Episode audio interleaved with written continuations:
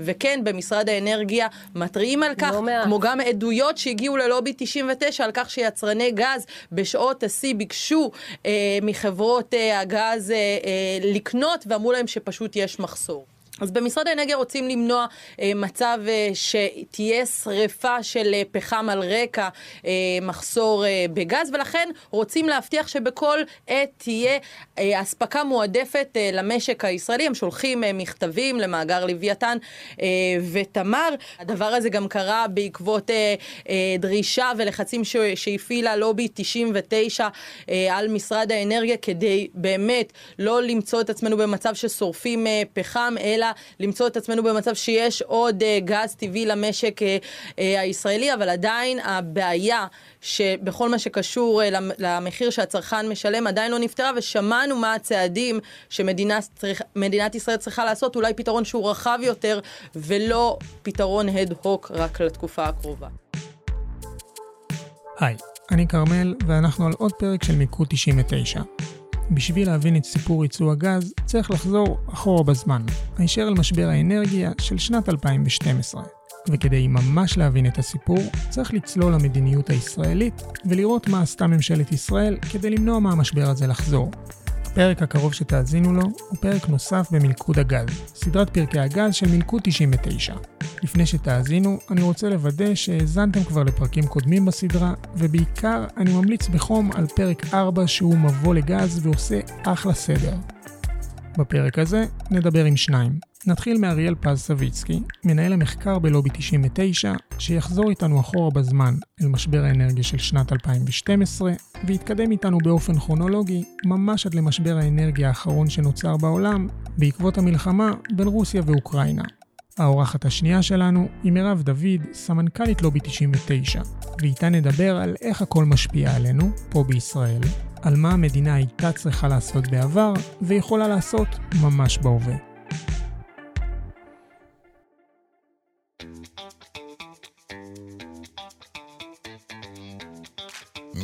99, הון, שלטון ומה שביניהם.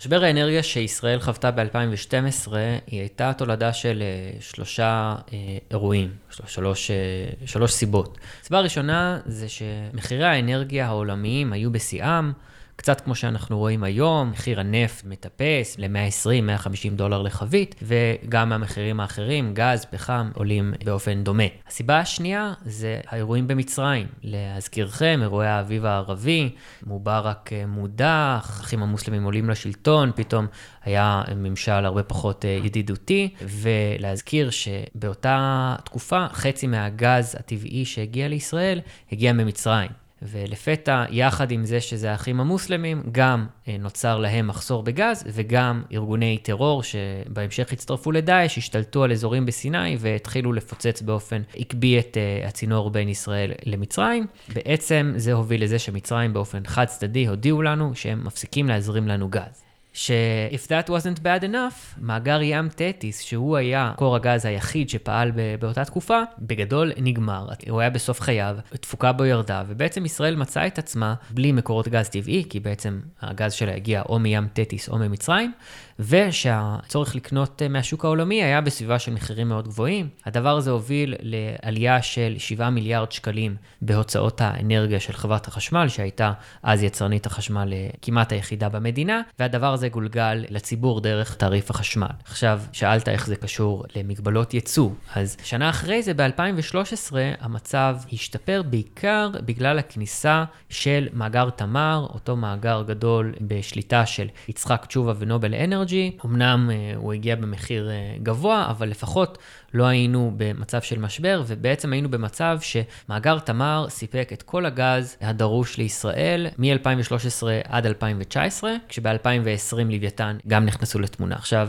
ב-2013 פעלה ועדה שנקרא ועדת צמח. שהממשלה בעצם ממנה אותה בעקבות החשש ממחסור באנרגיה. כן, בעצם הטייטל הכללי של הוועדה, בראשות שאול צמח, שהיה מנכ"ל משרד האנרגיה, הייתה גיבוש מדיניות באופן כללי למשק הגז, אבל בגלל שזה היה על רקע משבר האנרגיה של 2012, חלק מרכזי מה, מהעיסוק של אותו צוות ושל הדוח ש, שהוא פרסם, היה באיזה מגבלות צריך להטיל על ייצוא גז טבעי, כדי שלא ייווצר אה, מחסור כמו שקרה ב-2012. אוקיי, okay, אז הטילו מגבלות, אבל למה זה לא היה מספיק? באמת הם, הם הטילו מגבלות לגבי הסך הכולל של המאגר. אנחנו מדברים על מאגרים שיש להם ביחד איפשהו בין 900 ל-1000 BCM, BCM זה מיליארד אה, מטר מעוקב. ומי שרוצה להעמיק יותר על BCM וללמוד, אז פרק 4 שלנו, של מלכוד הגז, זה המבוא הכי טוב אה. ללמידת אה, תחום הגז בישראל.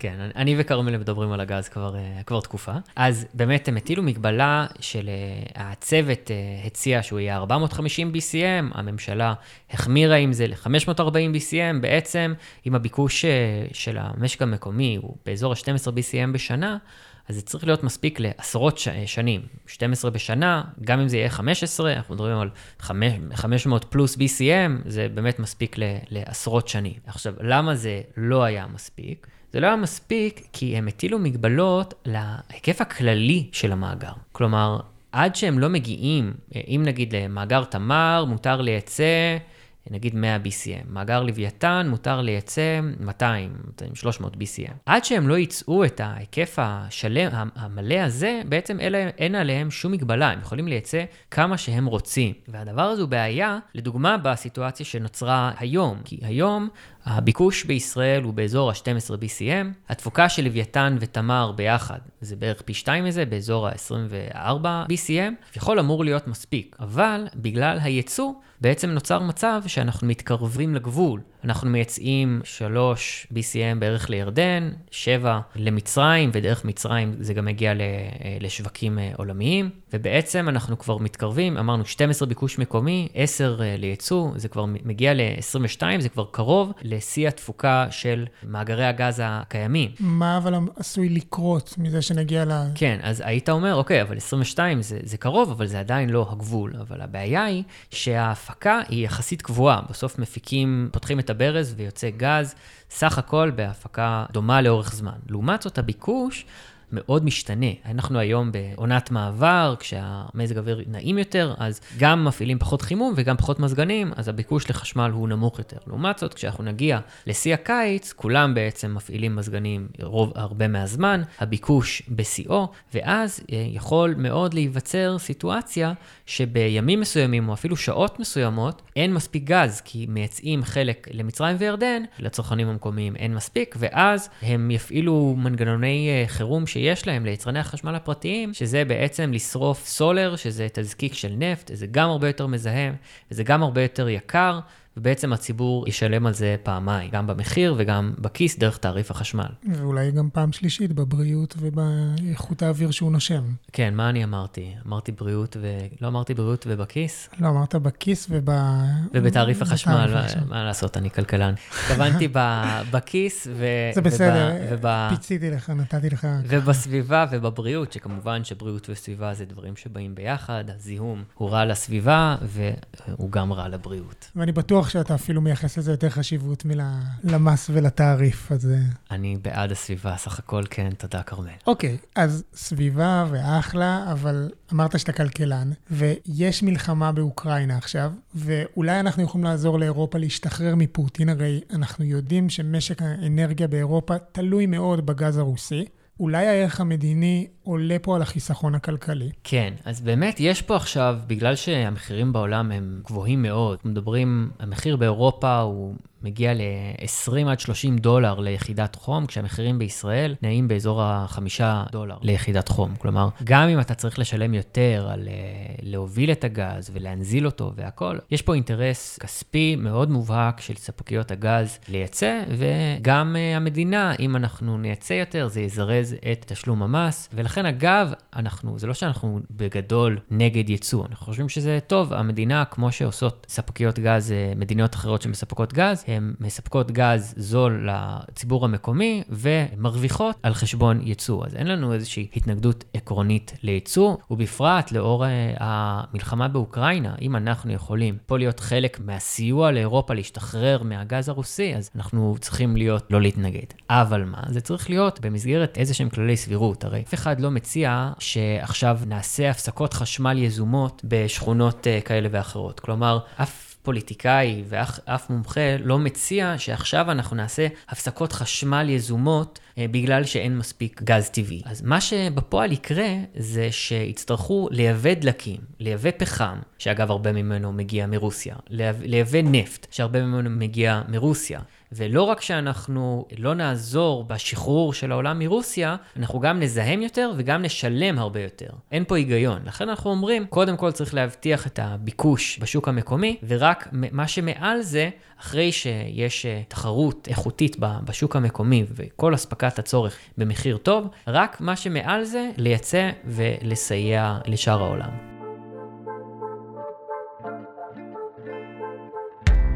לסיפור הזה בעצם יש שני רובדים, אחד הטווח הקצר ואחד הטווח הממש ארוך. בטווח הקצר, שאלת המחסור היא לא תיאורטית, היא סכנה שלמעשה התממשה.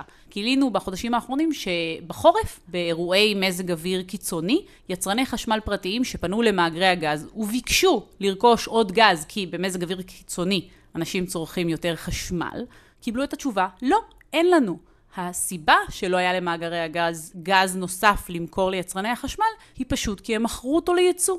העניין הוא שהחשש הזה הלך והתגבר, או הולך ומתגבר לקראת הקיץ. משתי סיבות. א', כי בקיץ יש אירועי מזג אוויר אפילו קיצוניים הרבה יותר, כולנו פותחים את המזגן, כולנו צורכים המון חשמל, ואם לא יהיה מספיק גז, לא יהיה מספיק חשמל. אז זה היבט אחד. היבט שני, זה שהמאגר השלישי, מאגר הגז השלישי, כריש תנין, היה אמור כבר להתחיל להפיק, והוא כבר באיחור של מעל שנה. ויש גורמים במשק שיש להם כבר הסכמים שלא הולכים להתממש, אבל בסוף מישהו, גורמים בתעשייה בעיקר, בסוף מישהו יצטרך לתת להם את הגז הזה, והחשש הוא שאו חברת חשמל או יצרני החשמל הפרטיים ייתקעו בעצם בלי גז, ואז בעצם התרחיש הוא מאוד מאוד ברור, אומרים להם או לשרוף במקרה של חברת חשמל פחם, במקרה של היצרנים הפרטיים סולר, שהם שניהם דלקים שהיום הם גם הרבה יותר יקרים, והמשמעות היא חשבון חשמל לנו, לציבור שהוא יותר יקר, ואתה יודע מה, באיזשהו מקום יותר, אפילו יותר גרוע, אלה דלקים הרבה יותר מזהמים, זאת אומרת אנחנו מעלים את, את זיהום האוויר. עכשיו בטווח הארוך, היה לנו, התנגדנו לוועדת אדירי. ועדת אדירי היא ועדה שנולדה, היא בעצם הרחבה של ועדת צמח שדיברתם עליה כבר, והיא הייתה אמורה בלחץ מאגרי הגז, חברות הגז, להגדיל את כמויות הייצוא המאושרות לחברות הגז מהמאגרים הקיימים. אנחנו התנגדנו למסקנות האלה בדיוק משיקולים של מחסור או של ביטחון אנרגטי. עד 2030 תוכנית הממשלה היא להגיע ל-30% אנרגיות מתחדשות. כשאתה אומר 30% אנרגיות מתחדשות, אתה בעצם אומר 70% ייצור חשמל מגז. זה המון המון גז. אנחנו לא הולכים להגיע לאיזה נקודה, גם מדברים על איפוס פליטות, אנחנו לא הולכים להגיע עוד לפני 2050 לאיזה מצוק כזה שצריכה של הגז אה, תרד בדרמה. ואנחנו צריכים לשמור למשק הישראלי כמויות סבירות של גז, כי אין לנו שום מושג מה הולך לקרות עם הטכנולוגיות, הטכנולוגיות לייצור חשמל.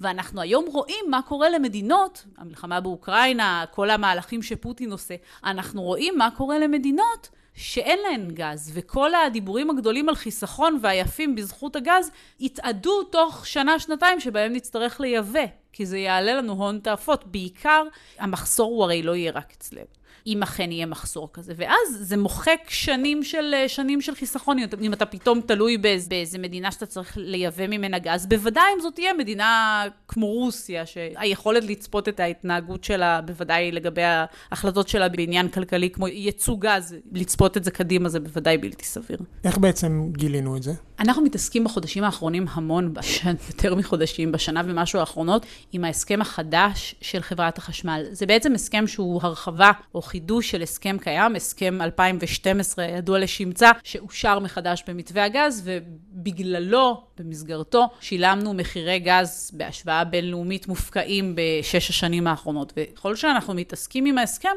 הולכים ומבהירים לנו כל הגורמים שאנחנו מדברים איתם, שבעצם אין שום סיכוי לתקן את ההסכם, כי אין תחרות במשק הגז. אנחנו, לפני כמה חודשים, אנחנו, כל המשק היה בהנחת עבודה של עודף היצע של גז, כי היו אמורים להיות פה שלושה מאגרים, היום אנחנו יודעים שבינתיים אין, ויש כמויות גז לכאורה הולכות וגדלות, תמר, לוויתן, לוויתן מאגר ענק. המשק הישראלי יש לו לצריכה עצמית את כל מה שהוא צריך, אבל פתאום אנחנו מגלים שזה, ש, שזה לא המצב. איך זה לא המצב? כי חברות הגז העיפו מפה את הגז, הם חתמו את הסכמי ייצוא ומוציאות מפה את הגז, ובחודשים האחרונים ביתר שאת, כי כאמור מחירי הגז בעולם עלו בגלל המלחמה באוקראינה.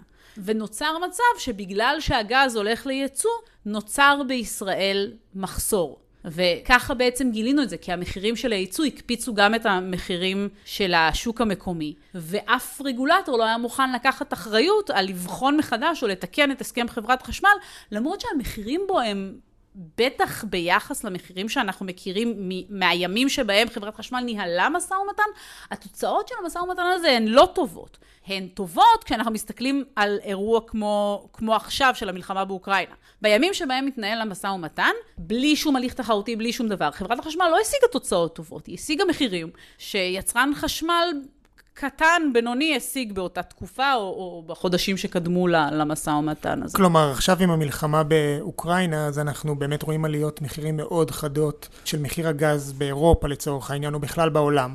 אבל לפני שהייתה מלחמה, אז מחיר הגז תמיד... בישראל היה מה, מה שחברת החשמל בזמנו חתמה ו, ולפיו היא רוכשת, הוא מאוד גבוה ביחס למה שאנחנו מכירים בעולם. אירופה תמיד הייתה יקרה, כי אירופה מי, מייבאת גז. ואנחנו לא רוצים, כאמור, להיות במקום הזה. אבל אנחנו אף פעם לא משווים את עצמנו למדינות אירופאיות, אלא רק למדינות שיש להן, שצור, שיש להן את כל הגז שהן צריכות לצריכה, מצריכה עצמית, הן לא צריכות כלומר, לייבא. כלומר, אנחנו בחלוקה... כי היבוא מאוד מייקר. בחלוקה אנחנו מדינה יצואנית, לא יבואנית של גז. נכון. אנחנו גם מייצרים, ובעצם יש לנו אנחנו מאגרים. אנחנו מייצרים את כל הצריכה המקומית ועוד. ואנחנו יכולים לייצא.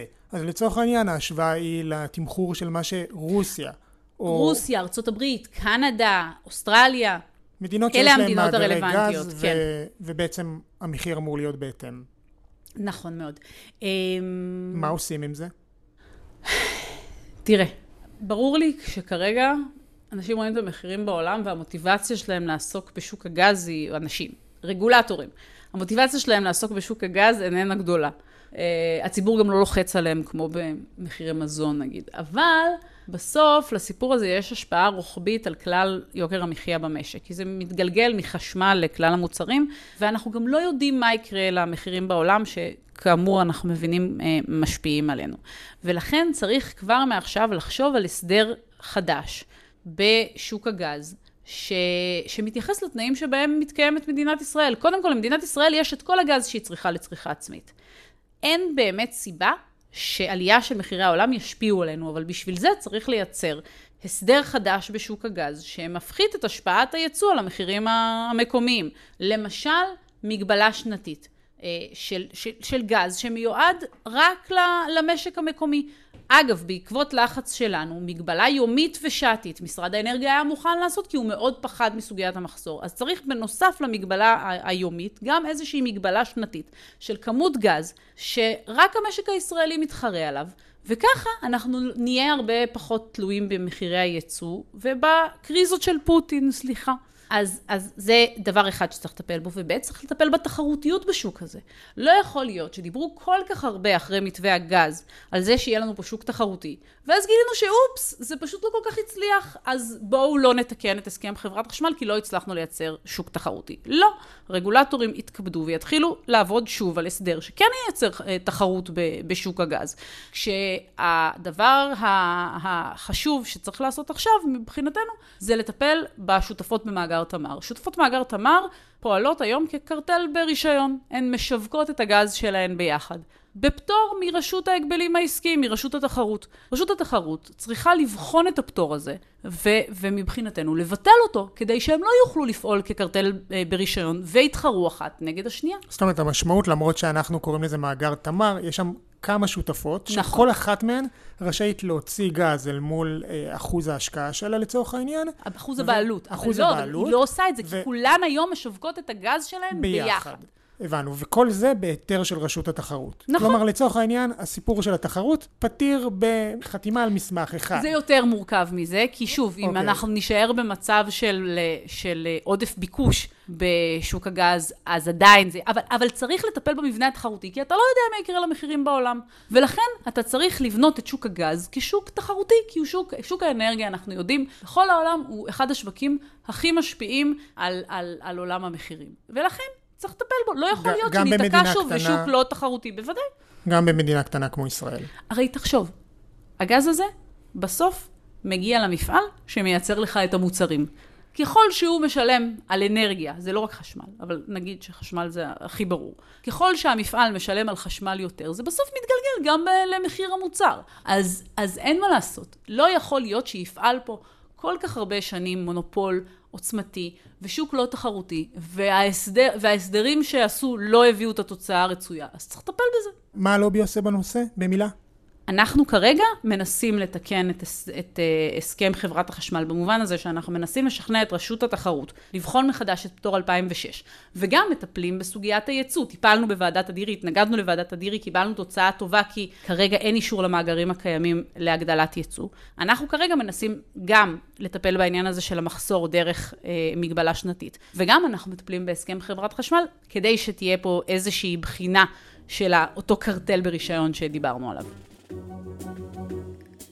בעקבות הפלישה לאוקראינה, מדינות המערב מעוניינות להיגמל מהתלות בגז הרוסי. מחירי הדלק בעולם מזנקים. זה נכון, בעיקר בגלל המלחמה רוסיה-אוקראינה. בהחלט יש משבר אה, אנרגיה שבא לידי ביטוי במיוחד מאירופה. ישראל אמרו לנו היא מעצמת גז, אבל בינתיים אנחנו נאלצים לספוג עליות במחירי החשמל בגלל עליית מחירי הפחם. נכנסנו לתוך משבר אינסופי. במשרד האנרגיה החלו בימים האחרונים לבחון פנייה ראשונית מהאיחוד האירופי האם להקצות מכסת גז ובעצם אני קיבלתי בקשה מנציבת האנרגיה של האיחוד האירופאי לסייע למדינות אירופה. לשנות החלטות ממשלה קיימות שמתייחסות למכסת הייצוא המותרת של גז ישראלי לאירופה, ואני מניח שככל שההתעניינות משם תימשך, גם בירושלים יקבלו החלטות אולי בשבועות הקרובים.